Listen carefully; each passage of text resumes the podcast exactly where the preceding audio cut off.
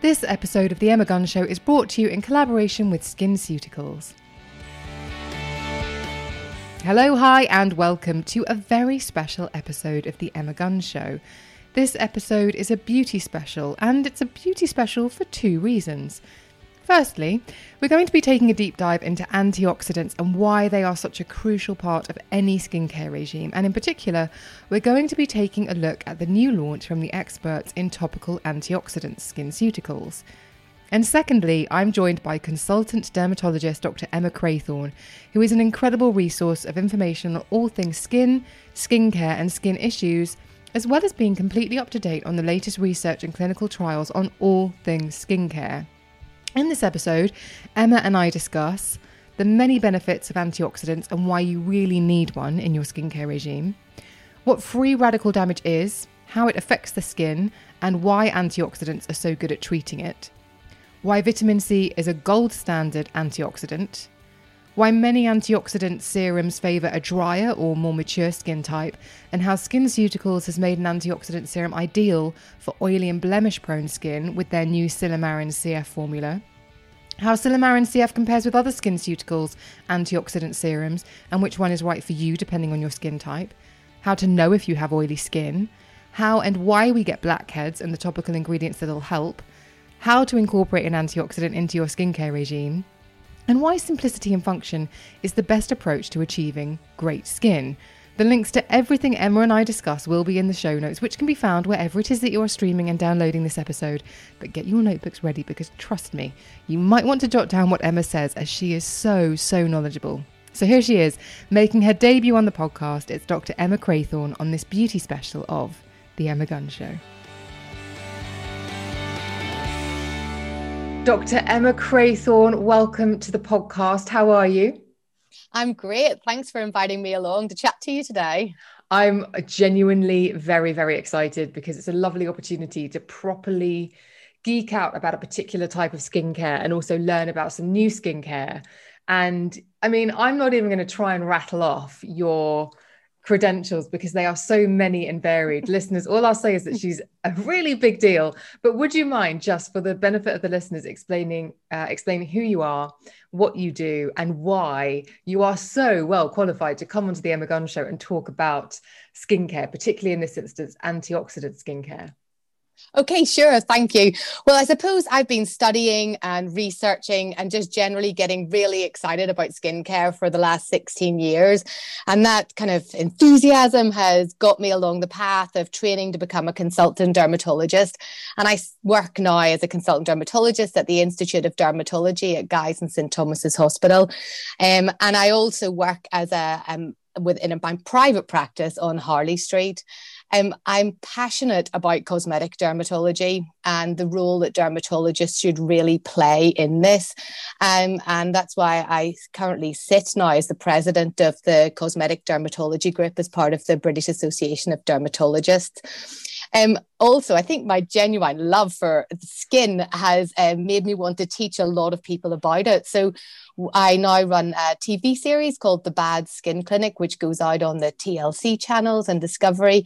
We've, it's currently season two is being shown, and season three and season four have just been commissioned. So, yeah, I'm a complete geek about the skin for far too long. no, I love it. And I, your TV show, I think you were saying earlier, is broadcast in 150 countries across the planet, which is just incredible.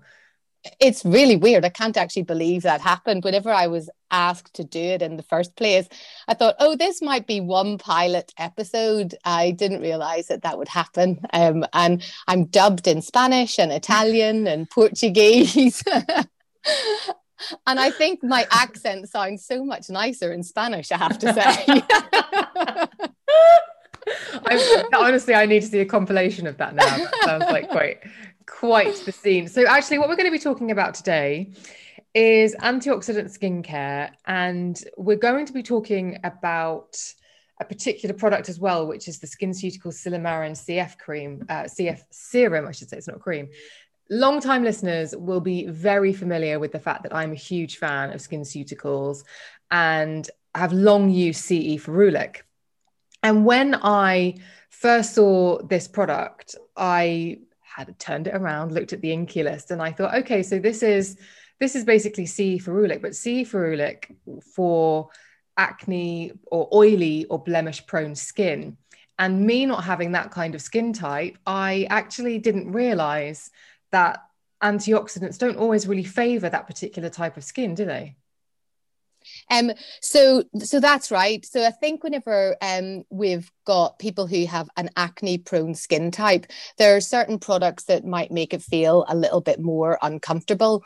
So one of the things that's in that CE ferulic is the is vitamin E, and vitamin E is an is an oil based vitamin, and sometimes whenever that is on an oilier skin type, people might feel that they don't really like the texture of it.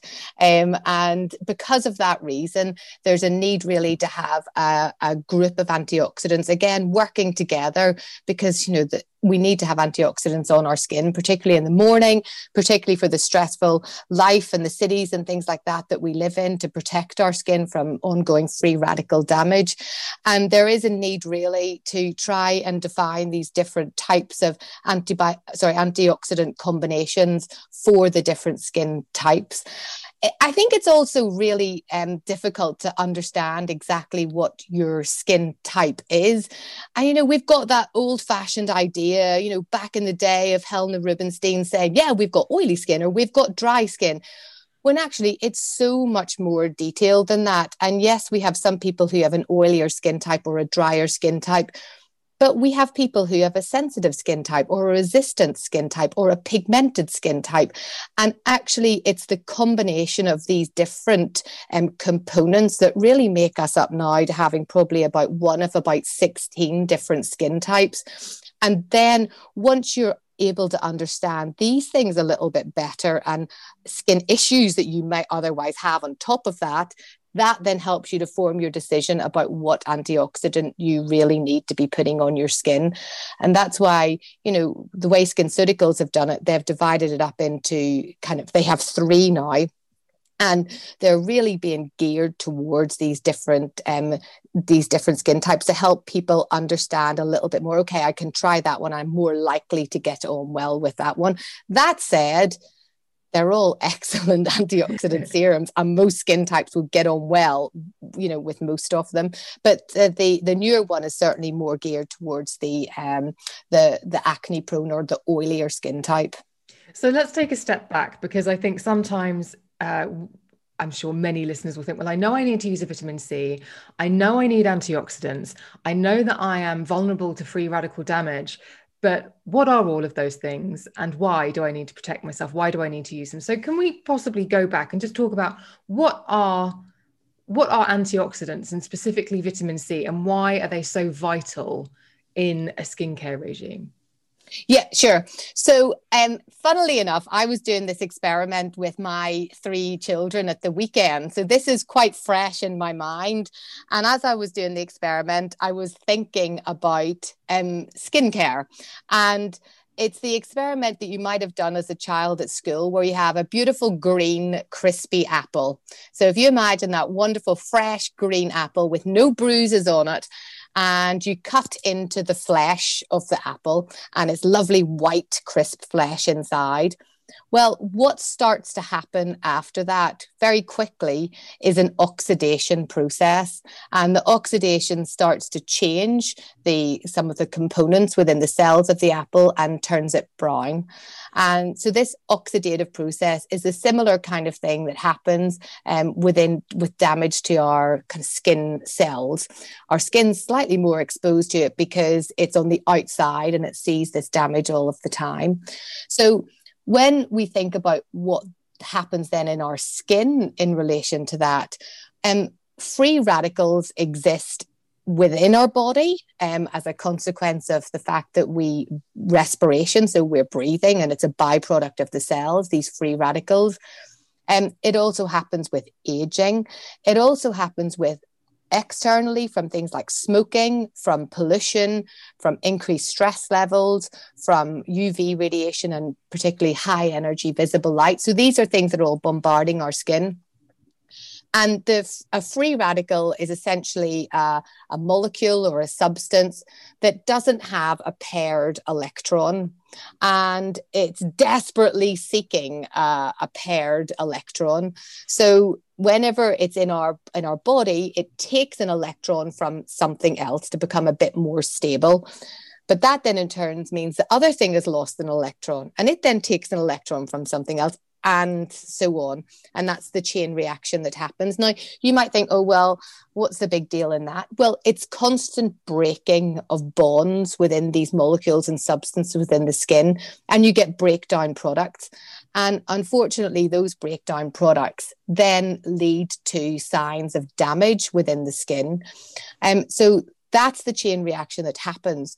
Why do we use antioxidants then? Well, an antioxidants so for example, something like vitamin C, it ha- it's a bit happier to give away an electron. So it sits in our skin and kind of sits as a, a, shield with these electrons that it can give away and actually still remain fairly stable. So it gives away its electron and then it stops this onward chain reaction afterwards.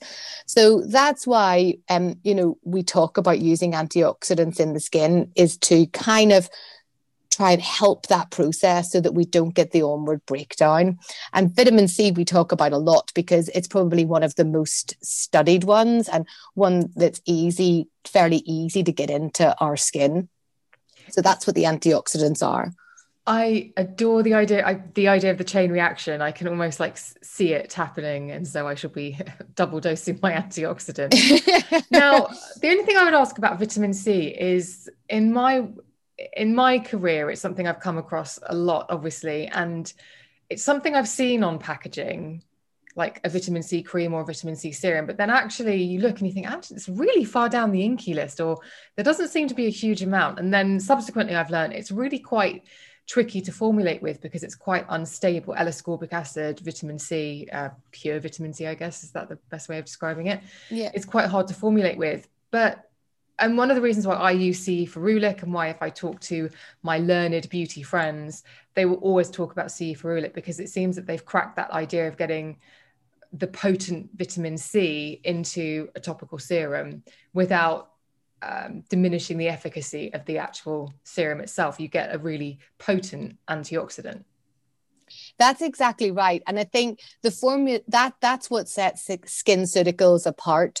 You know, this formulation that was developed is testament to the kind of founder of that small company when it first started out. And actually, it's the same formulation that's still carried out today. Um, and it is tricky to get right. Um, you know, vitamin C has to be delivered in this you know with a low pH. It has to be in an acidic environment because otherwise it won't penetrate down past the stratum corneum and integrate itself in that extracellular and intracellular fluid. It just won't. So it has to be in that level of um, a pH.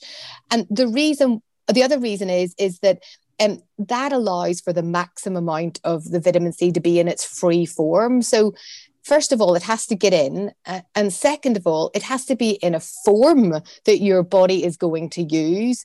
Um, and it has to be in, it has to be converted in the body. So there's no point delivering it in a converted form and putting that on the skin because your body needs to convert it. Your skin needs to convert it in order for it to be active.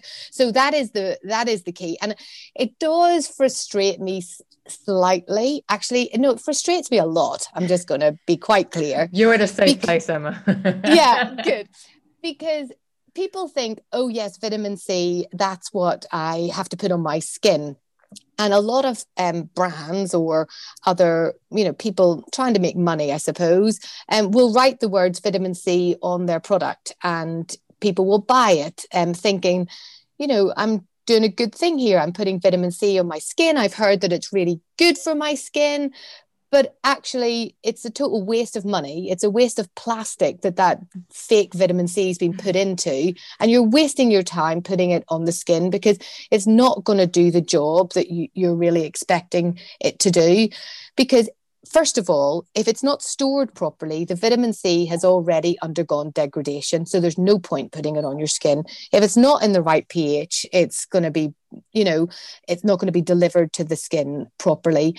And if you've, if you know, if it's not in something that's going to keep it away from light, it's going to be broken down.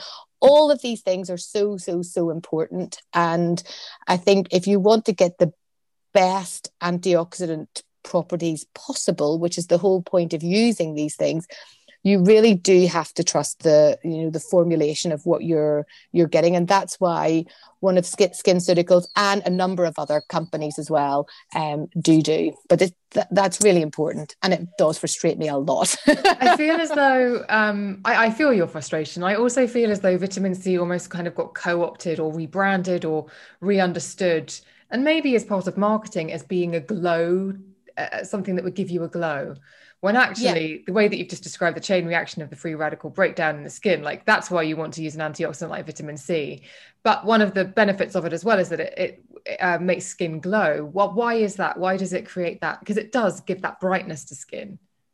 Yeah it does. So um it does it it does a number of different things. So whenever we are using vitamin C and the skin it's difficult for me to kind of say what the the glow exactly is because some people like the glow of something like CE ferulic because of the the way the vitamin C breaks down on the skin. They kind of get like a, a little bit of a fake tan kind of glow, a slight browny red color to the skin.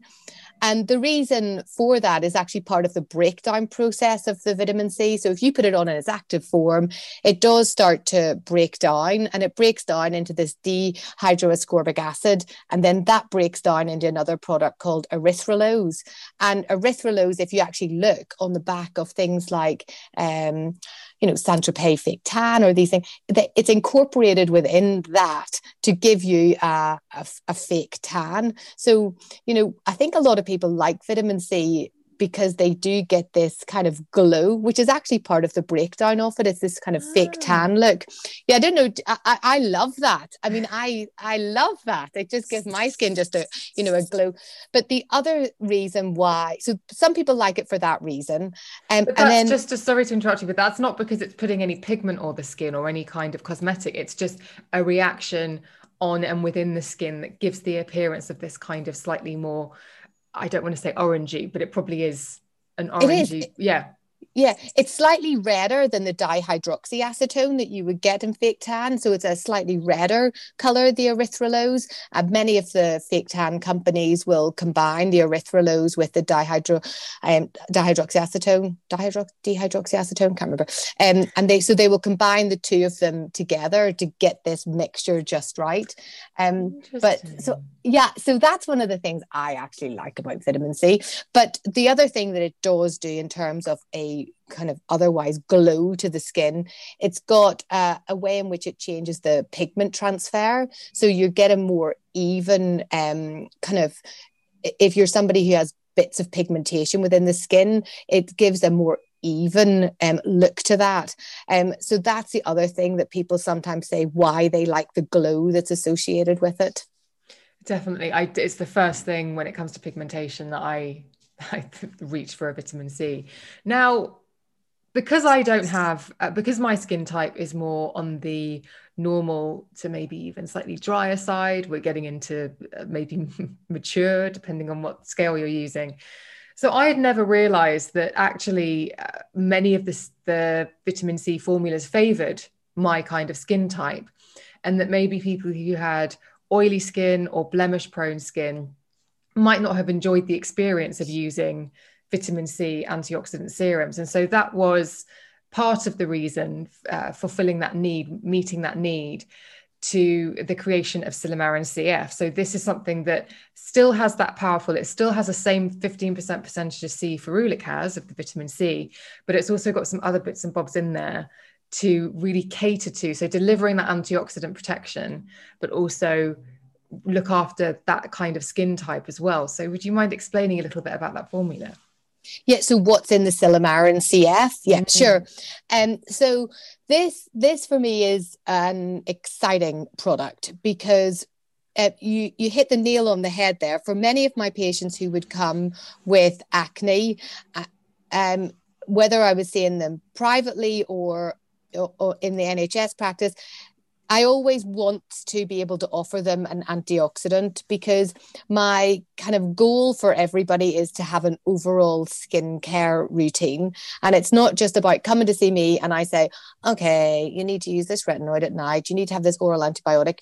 It, it's much more about a, a, very holistic approach to dealing with any skin um, concerns. So, in fact, in the TV show, I say at the beginning, you know, I really want to help people understand the type of skin they have and how to live best within it. And I feel that for almost every patient, I want them to understand what type of skin they have and what they can do. And that is goes from what you wash your skin with, and um, what you moisturize your skin with, what sun protection that you use every single day, um, and then which night treatment that you may or may not need. And it's about the whole picture. Um, and then obviously for patients who have acne, whether medically I have to add something else in, but I always want to add in an antioxidant for two reasons. One of the reasons is because of this lipid peroxidation theory in acne, where we know that if your kind of oils are undergoing lots of oxidation, that just makes the environment much happier for blackheads to form um, and for uh, bacteria to get in and start you know becoming an issue so for that reason I want to put an antioxidant in. But I also want to use an antioxidant as a protection from other external stresses in the skin. And we know that people who have acne um, do have uh, problems with overall oxidation of the skin. So that's why the second reason I want to add it in. And then lastly, um, for some people who have acne, as the um, acne mark would leave, you would also get problems with post inflammatory erythema, so the redness, or post inflammatory hyperpigmentation, so the brown marks left behind. And we know that antioxidants are better at helping to clear that pigment. So things like vitamin C for clearing pigment and ferulic acid for clearing pigment. So that's why I want to, as part of my treatment, make sure that there is an an antioxidant added in. And for some of my patients, unfortunately, um, the use of the 1% um, tocopherol or vitamin E that was in the original CE ferulic just wasn't palatable for them. And they they did they didn't like it and didn't want to use it so that then moved us on to this uh, this new product that's uh, a combination of a cup number of different ingredients so first of all it does have the vitamin c um, that we've talked about already at you know 15% strength and i'll not bore you with more more of that um, but i could do for five hours if you like Um, so it's got the vitamin C in it as the CE ferulic did. It has the ferulic in it um, as the CE ferulic has in it. So that's the ferulic acid. That's another antioxidant that's derived from uh, cereal. So we get loads of these from plants.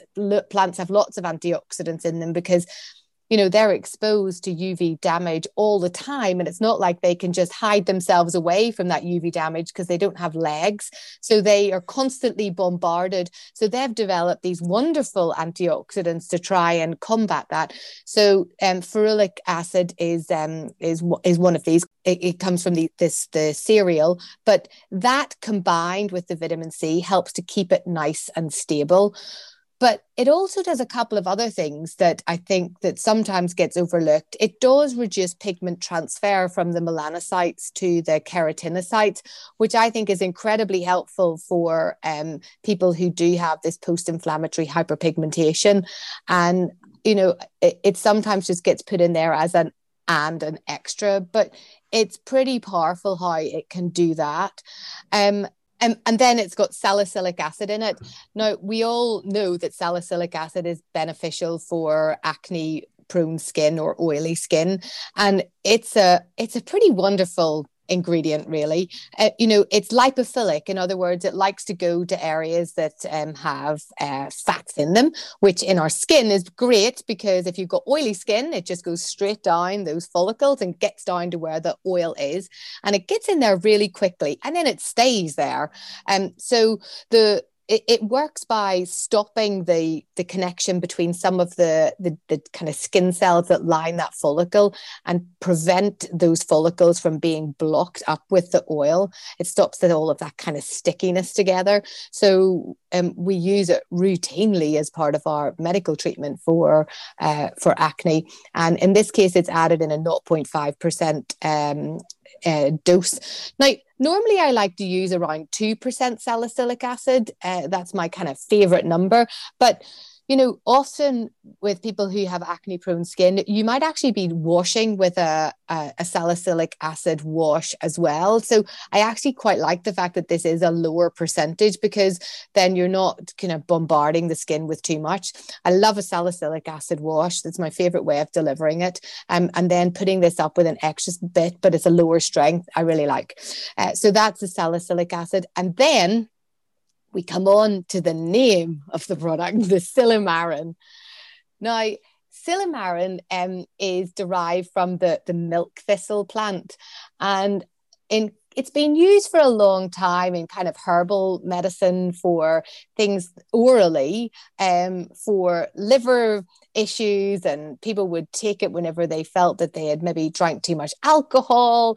Um, and there's lots of studies to show the kind of protective effect that it might have on the liver. Now in in dermatology, we've actually also been studying the chemical for, you know, a long time. I think the first time I looked at this chemical was probably about 10, about 10 years ago. And it's been looked at for a number of different reasons. Uh, so one of the things that it's been shown to do is it in itself acts as a UVB filter. So just by placing it on the skin, not only is it protecting against high energy visible light and free radical damage because it's an antioxidant, but it also does protect against um, UVB damage to the same as some of the UVB filters that you would get in commercial preparations. So that's one of the things that it does. And that's what piqued my interest in it about 10 years ago. Obviously, it's an antioxidant and it works in the same way as I've just described the other things that they do. Uh, so one of the other things that it does is it works um, at reducing the amount of sebum that is coming out of the skin, and it also reduces the oxidation of that sebum. So that's going right back again to this theory of uh, of lipid peroxidation in acne. So reducing that oxidation is thought then to reduce the number of blackheads, whiteheads, and then the inflammatory lesions within acne. Um, and I think their studies is up to about 75% that's the SkinCeutical studies that they have shown. Yeah, when I looked at the information, it said by up to 76%. And my my next question was, will somebody know if they have oil oxidation? Like is that something that you can if somebody came to you in your clinic and said my skin feels like this and you might say well that my friend is oil oxidation or is it just something that happens sort of biologically and chemically that you might not necessarily feel or see? So there's things that you might not even see um, that we see whenever we biopsy the skin and we see that these um, follicles are you know inflamed. But a good example of what the oxidation of sebum is is a blackhead. So whenever you're seeing lots of these blackheads that's essentially what this is. So if you're somebody who has lots of blackheads then then you're kind of seeing it you know in front of you. One of the things that they don't really talk about that much but what i love about silymarin um, is that it's been used in these head to head studies comparing it with hydroquinone for um, melasma. And one of the studies compares it compares 0.7% and 1.2% i think it is silymarin with 4% hydroquinone now 4% hydroquinone is a prescription only medication and it's considered to be the gold standard treatment for um, for melasma and in this study, there was no difference in terms of outcome. They all performed exactly the same. Uh, so that's one of the things that I think is most striking about it. And probably needs to be explored a little bit more um, is this wonderful element to it that it can help with pigmentation. And that's again another reason why it's probably going to do a great job for people who have acne and post inflammatory hyperpigmentation. So there's a you know there's a whole host of benefits to using it there was a study as well that came out of the university of alabama now about 15 years ago where they showed um, a reduction in uh, these squamous cell carcinomas um, from this topical application of uh, of silymarin.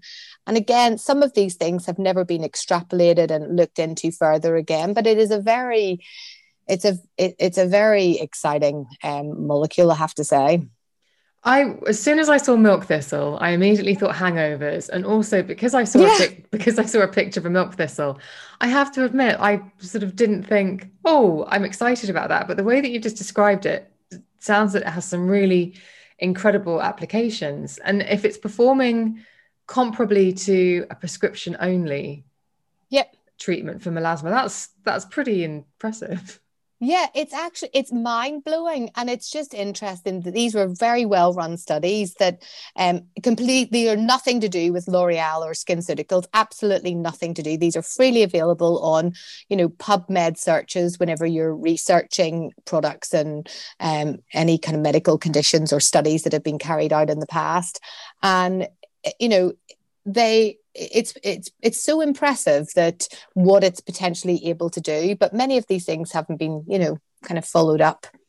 It's so that's so fascinating. So one of the other things i wanted to ask is about and you mentioned it earlier about understanding your skin type.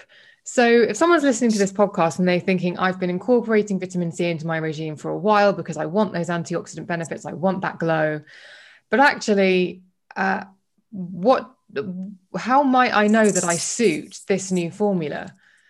M- my skin's not really oily, but what would and it's quite a big gamble, isn't it? Because obviously, skin SkinCeuticals is quite um, a considered purchase. So yeah. you want to make the right choice between the antioxidants that you choose. So if someone's listening to this, how might they be able to identify that actually, when it comes to their topical antioxidant, their topical vitamin C, they need to consider potentially one that is for blemish prone or oilier skin type?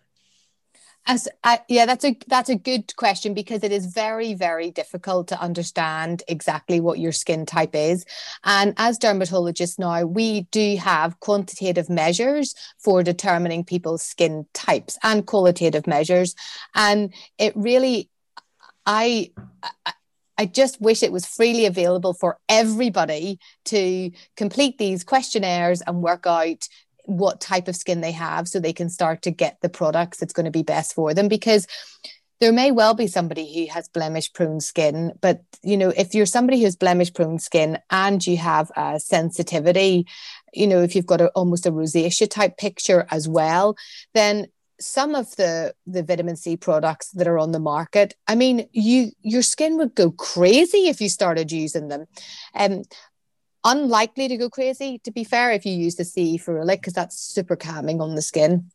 Um, but it's it is important to understand what skin type you have, and it's not just about whether it's oily and blemishy, but whether you are a pigmented type, whether you're a sensitive type, whether you're a resistant type. It, it's more than just that.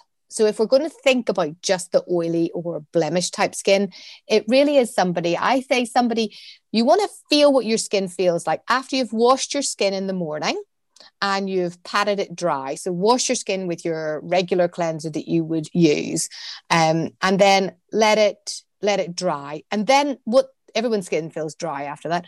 But you want to wait about 20 minutes and if you're somebody who 20 minutes later is already starting to feel bits of oil appear on your skin, then you're in that oily skin group. And um, equally, if you're somebody who can see up close lots of blackheads starting to form, um, and you're not a smoker, I mean, even if you are a smoker, but smokers are more likely to get blackheads anyway. Um, but if you've got blackheads starting to form, then again, you're going to be in that more tend, tending towards an oilier skin type. And then if you're somebody who's actively getting um, spots and blemishes in areas that are off the mid face, so you know around the sides of the face, the jawline, and um, the forehead, then you're more likely to be in that acne-prone blemish skin type. People who often get spots right across that mid face with a bit of redness are more likely to be in the rosacea group of patients. So, um, you might want to try one of the other antioxidants like the Phloretin or the um, the uh, CE ferulic. So that's how I would probably suggest if you want to, you know, which of these antioxidants you would want to buy. Um, and it really does go from the middle being the Phloretin CF, being that kind of fairly, you know, normal skin type, maybe a little bit combination of a skin type. Um, and then up to the CE ferulic for people who would like a little bit more oiliness to the skin. Um, and then right down to people who are, have got blackheads, are getting blemishes uh, from time to time, um, and and have even got a diagnosis of acne, and that's what you want to add in to supplement your medical treatment for acne. I've I've um, tried the texture, and it's still it's very thin. It doesn't feel heavy yeah. at all. It's it feels feels um the word fresh keeps coming to mind but yeah. you rub it in so you've got a bit of play with it but then it does seem to just it's in your skin and then you can't even really feel it it feels really nice, I think, going into the skin. Um, and one of the wonderful things that we have to remember about well formulated antioxidants are that when, so you should put them on your skin when you've washed your skin in the morning and then patted it dry. That's when you put these antioxidants on first thing in the morning over the area that you want to apply them to. And within five seconds, it's actually quicker than that, but within five seconds, it is incorporated within your skin. It's there it's not going to be washed off. You can like do whatever you want and you're not getting it out of your skin. It is incorporated and it's in. And and it's quick and it's easy. So that's why um one of the the things I really like about it is is it does feel nice and it's quick and it's a super easy thing for people to do. I do agree. You know, some of these very well formulated antioxidants are are expensive, and um, much more than many of the other skincare and um, products that are out there. And I am not a fan of expensive skincare for the sake of expensive skin skincare.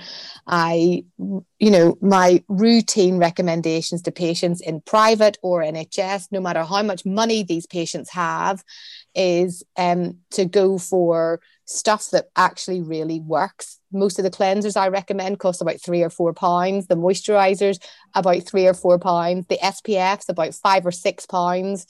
Um, but, but when it comes to expensive, actives. this is where you want to spend your money on. Definitely. Now, one of the things that's making me think about is blackheads because I know that that uh, blackheads can be incredibly infuriating, and I know that there's been discussion in the Facebook group, particularly about blackheads that are across the nose, and that's such an you know we've seen obviously things like pore strips and what have you to get rid of those over the years, but I'm thinking, would I use a Silymarin serum like this one at the price that it is and put it on my nose when actually and get those benefits when actually does my nose need a lot of antioxidant support does it need the rest of the serum or does it just need the salicylic acid and the silymarin um i would say that wasn't a great idea. Um, I would say that you're going to get a benefit in the reduction of comedonal lesions, likely based on the studies that, that have been done, and by using this combination um, of antioxidants, that will happen.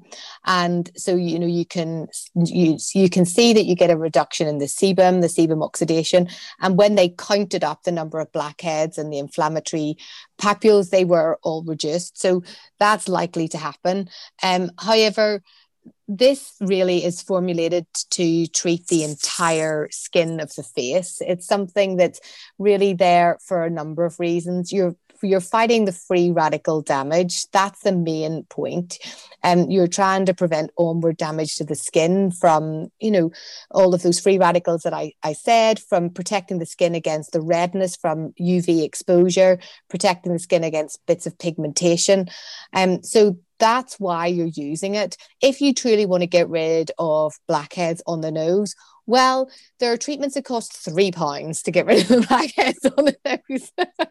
and it would be better to put the Silymarin CF on everywhere, um, and then use a slightly more targeted treatment uh, to clear the blackheads from the nose.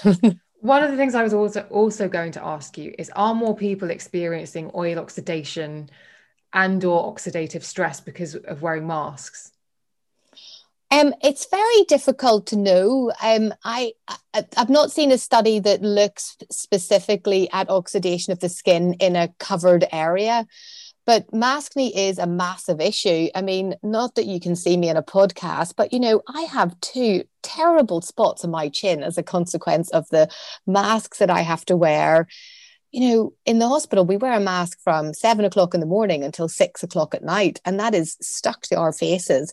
And then on public transport, coming back and forth, we have it. So, um, the, the what happens with the, skin under a mask or under occlusion is that the, the skin in that area is not used to being um, under occlusion. It's used to being exposed.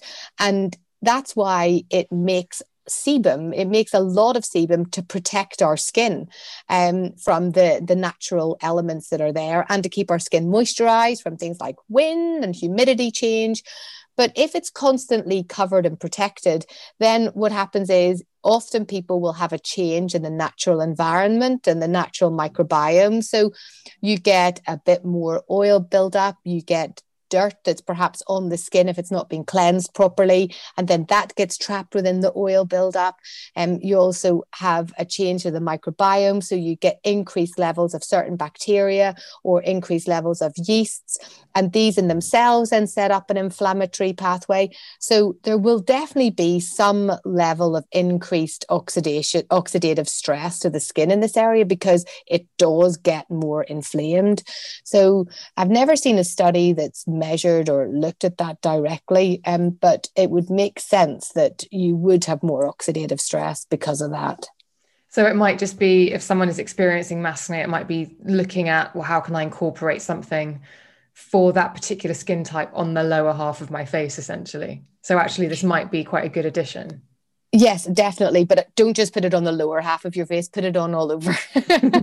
um, well, actually, that brings me to one of the biggest questions about any kind of serum, which is I mean, it's great to understand what it does, it's great to understand how it works.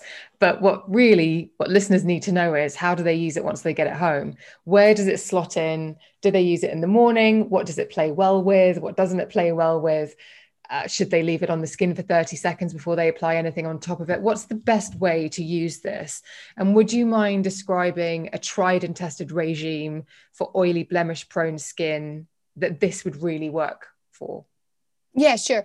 So this, if we're thinking specifically of the of the Silymarin um, CF, then where that's going to fit into your routine is first thing in the morning when we are faced with the free radicals that I described, we get those um, as a consequence of what's going on inside. So, all of our respiration, and um, all of that is going to be more in the day.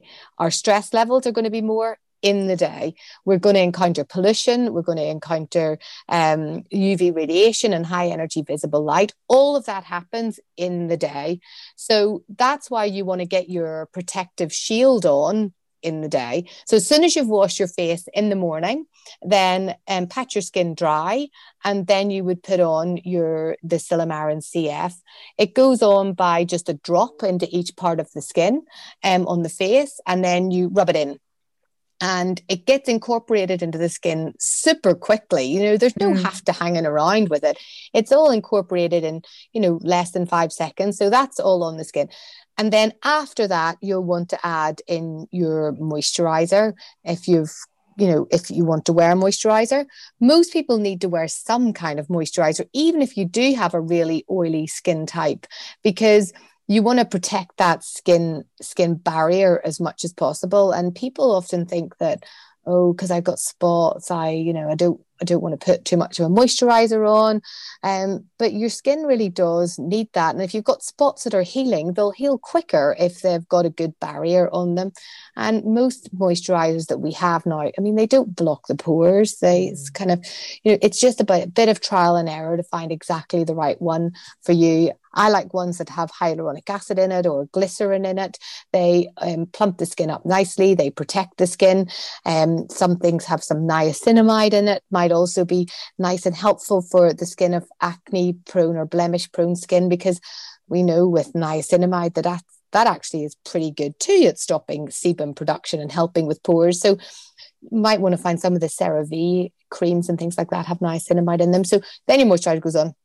And then the most important step of the day is putting on your sun cream. And that um, will then also act as a protectant to the world um, of your skin. You know, I'm not a dermatologist that's going to say that you should put sun cream on every single part of your body, but um, you know, on a day to day basis, you should put sun cream on your face every single day. It's so boring to hear a dermatologist say that, but it really is really so important. People think, oh, but I'm not going outside, but you're sat beside a window or, you know, that UVA is coming through, and there's no point spending all this money and committing to a good sun care or sorry, good skincare if you haven't sorted out your um, your SPF. So, and again, SPF is about trial and error to find the right one. But I say to everybody, it's not an SPF, it's a radiation screen. So think of it as a radiation screen. You're putting your barrier on for your radiation, and it goes on every day. Um, so that's the morning kind of way that you would do your routine. And then at night time, um, again, you've got to wash your skin well to make sure you get all your sun cream off. Um, and then you don't put antioxidants on at night time. You don't need to do that. But normally, if somebody has an oily skin type, they might want to think about using a retinol or a prescription grade retinoid at night time. Um, and that's a kind of typical nice um, routine that most people would be able to comfortably use. If some people have really, really oily skin, um, then there's a few th- they might want to cleanse their face several times a day. Um, they really might want to avoid a few of the chemicals that can sometimes block the skin. So some people don't do very well with things like coconut oil or um, isopropyl myristate. Um, so they're chemicals that you might want to avoid if you've got very oily skin. Um, for some people, I would occasionally recommend a toner if you've got really oily skin. Um, so that's the the way that a, blotting paper. Um, but it's typically in the morning you put on your antioxidant um, serum and then and your SPF, and then at night time you might want to have a retinol if for the oilier skin types. And what's so refreshing about that is just how simple it is, but how, as you say, it's all gold standard ingredient and it's so effective. What if someone is listening to this, they have an oilier skin, blemish prone skin, and they maybe once a week they use a particular kind of treatment, they use acid peels, anything like that? Is do they work well with this kind of regime too? Um, so I I just want to kind of just go back to that point that you made, which is so true. Um, it is about the simplicity.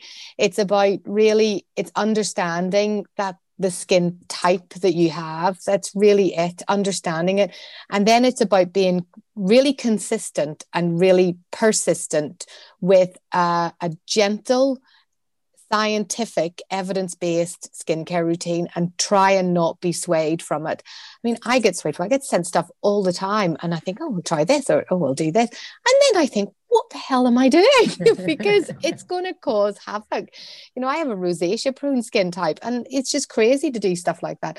Um, so it's so so important to get the right things and just stick with it. Um, you know, you don't necessarily change your toothpaste all the time or the routine that you do for brushing your teeth, um, and it's really just about trying to stick with the simplicity of it and avoid falling into traps that you know it's bad for your skin it's bad for the environment it's bad for so many different things so um, thanks for saying that because I couldn't agree more with you. Um, but um, the other question that you asked is um, about people who have very oily skin. And what did you say then? The- well, really, it's more about people who maybe they perceive their skin is oily or blemish prone, and that's a problem that they're constantly trying to fix. And yeah. so, as much as they might have this simple regime in place, they think, well, once a week I'll use this kind of mask, or actually, there are going to be certain days when I've heard that this particular uh, peel is quite good. Are there benefits to those, or is it actually just keep yeah. it really simple, use the gold standard ingredients, and just let them do their work? And yeah, that's a really good point. And again, it brings us back to that skin typing. For some people who have very, very resistant skin and it's an, an, an oily skin type that's very resistant, then to be honest, they can do whatever they want to their skin because they are not likely to cause that much in the way of irritation. And perhaps if once a week they want to do an alpha hydroxy acid or a beta hydroxy acid peel, well, then, um, you know, that would be an okay thing probably for that particular group of people to do. There's not that many people who fit into that group, I have to say.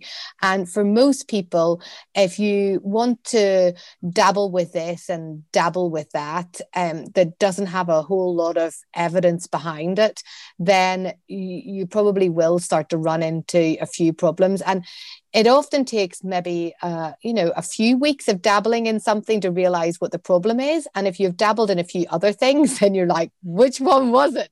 And you don't know what's going on. Um, because when we introduce and do anything to our skin it generally doesn't do that much unless it's a moisturizer but it generally doesn't do that much at all or have that much of an effect at all until you've been consistent and persistent with its use for around about six, seven weeks, something like that. And in the case of things like retinols, things get a whole lot worse before they get better. Um, and you'll only see that it gets better after that time. And for things like the the uh, pigmentation effects of something like silymarin in the study, it takes up to 10 weeks until you can see that. So you're never going to see these benefits until you've really been consistent and persistent with that routine. So I would set up a very good uh, skincare routine that you just stick to for three months and don't dabble in this and don't dabble in that. And then if you see a, a peel that you want to try or a treatment that you want to try, have a real look at the ingredients, see what it is, see actually what it's meant to do. And then, yeah, use it, but use it for four weeks, five weeks, see what happens. Um, and if you're not getting any extra benefit from it, then what's the point? I'm so glad you said that because I used to just chop and change whatever I got sent. I'd be like, "Yeah, that'll work," for years, and my my skin's pretty okay. I've never, apart from uh, teen years of acne, never really had any major issues with it. But then one of my learned beauty friends, as I like to call her, Nadine Baggott, before my fortieth, just gave me a a bag of about five serums and said, Do this. She literally wrote it down for me. Do this and don't come back to me until you finished all the bottles. Yeah. And I haven't gone back. It's been what three and a half years, and I have not gone back because I, have seen the benefits of being consistent. But there is an element, and I try to really cater to every listener who uh, appreciates a skincare regime as something pleasurable. A really effective, simple skincare regime is not some kind of self care. It is very functional and the textures aren't really there all of that kind of you know plinky plonky music candles burning and lots of moisturizers. Yeah. it's not that experience.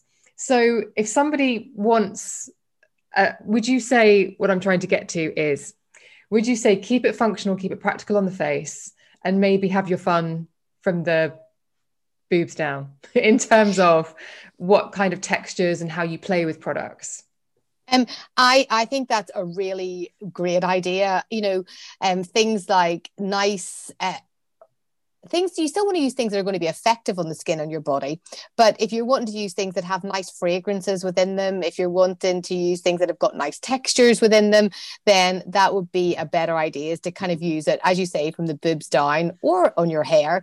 But there are you know there are things that you can do. If you're somebody who likes face masks you know my kids are obsessed with face face masks um, because all teenagers i think are obsessed with face masks. Um, but you can buy you know, just very simple face masks that have just got hyaluronic acid in them. There's nothing else. It's just some water, a bit of glycerin, and hyaluronic acid. And actually, that's not going to do any harm. It's going to be very refreshing. It's going to make the skin feel great afterwards. Um, and yes, it doesn't have a nice smell to it because it doesn't have a smell. Um, but there are things that you can do that are really gentle and, you know, simple for the skin that also feel slightly pampering. But I really take your point uh, you know, some of the creams and things that we use are in boring bottles and they aren't very personalized and they don't have much of a smell to them. And the whole you know sensation of it I, I suppose the whole experience isn't really isn't really there but I, I also a lot of us don't really have time every day for that experience so if you're able to be very functional with it and then you know at the weekend or your day off then find these quite simple um, face masks are quite nice, or um, skin massage with some of the skin massage tools that aren't too abrasive or exfoliating, you know, like the rose quartz thing without any too much oils on them. These things are all really nice experiences for the skin. Um, but yeah, concentrate on your fingernails, scrubbing the hard skin off your feet, moisturizing your legs. so we know that uh, we need antioxidants vitamin C is great, and now we understand why. And we also understand the benefits of silymarin and why that combined with salicylic acid into this antioxidant formula is delivers that powerful antioxidant benefit, but also really takes care of uh, oilier and blemish prone skin, which can be trickier, trickier skin, a, a trickier skin type to manage. So that's yes. really, really helpful. Thank you so much. My pleasure. It's been great chatting to you, Emma. I've really enjoyed this. I'm sure we could deep dive. I'm sure there are elements of this where we could have gone really, really deep. But hopefully, listeners, that has been uh, an introduction and an explanation, not just of antioxidants and vitamin C, but also of how some of these things work with and on the skin, and also a bit of a deep dive into Silymarin CF, which, uh, as I say, I'm a big fan of SkinCeuticals. I've been using C for for years. It was one of those serums that was put in that bag and forced upon me, and I have not looked back since. So uh, I'm, I'm excited to see how this one performs, and I would love to hear your feedback. So, listeners, if you want to hear from Dr. Emma Craythorne, then the links to find her will be in the show notes, her social media, her website, her the links to her TV show. All of those things will be in the show notes. But for now, thank you so much for coming on the show. Thanks for having me. Bye. Thank you so much for listening. I do hope you found that conversation with Dr. Emma Craythorne and me helpful. The links to Silymarin CF serum and the other antioxidant serums from SkinCeuticals are in the show notes, which can be found wherever it is that you are streaming and downloading this episode. That's also where you'll find the link to join the Facebook forum where you can chat to me and thousands of other listeners of this podcast. If you'd like to message me directly, you can DM me on Twitter and Instagram where I'm at Emma Guns, or if you'd rather speak to me personally, then feel free to send me an email to thebeautypodcast at gmail.com. Thank you so much for listening to this very special episode of the podcast brought to you by SkinCeuticals. I will see you on the next one.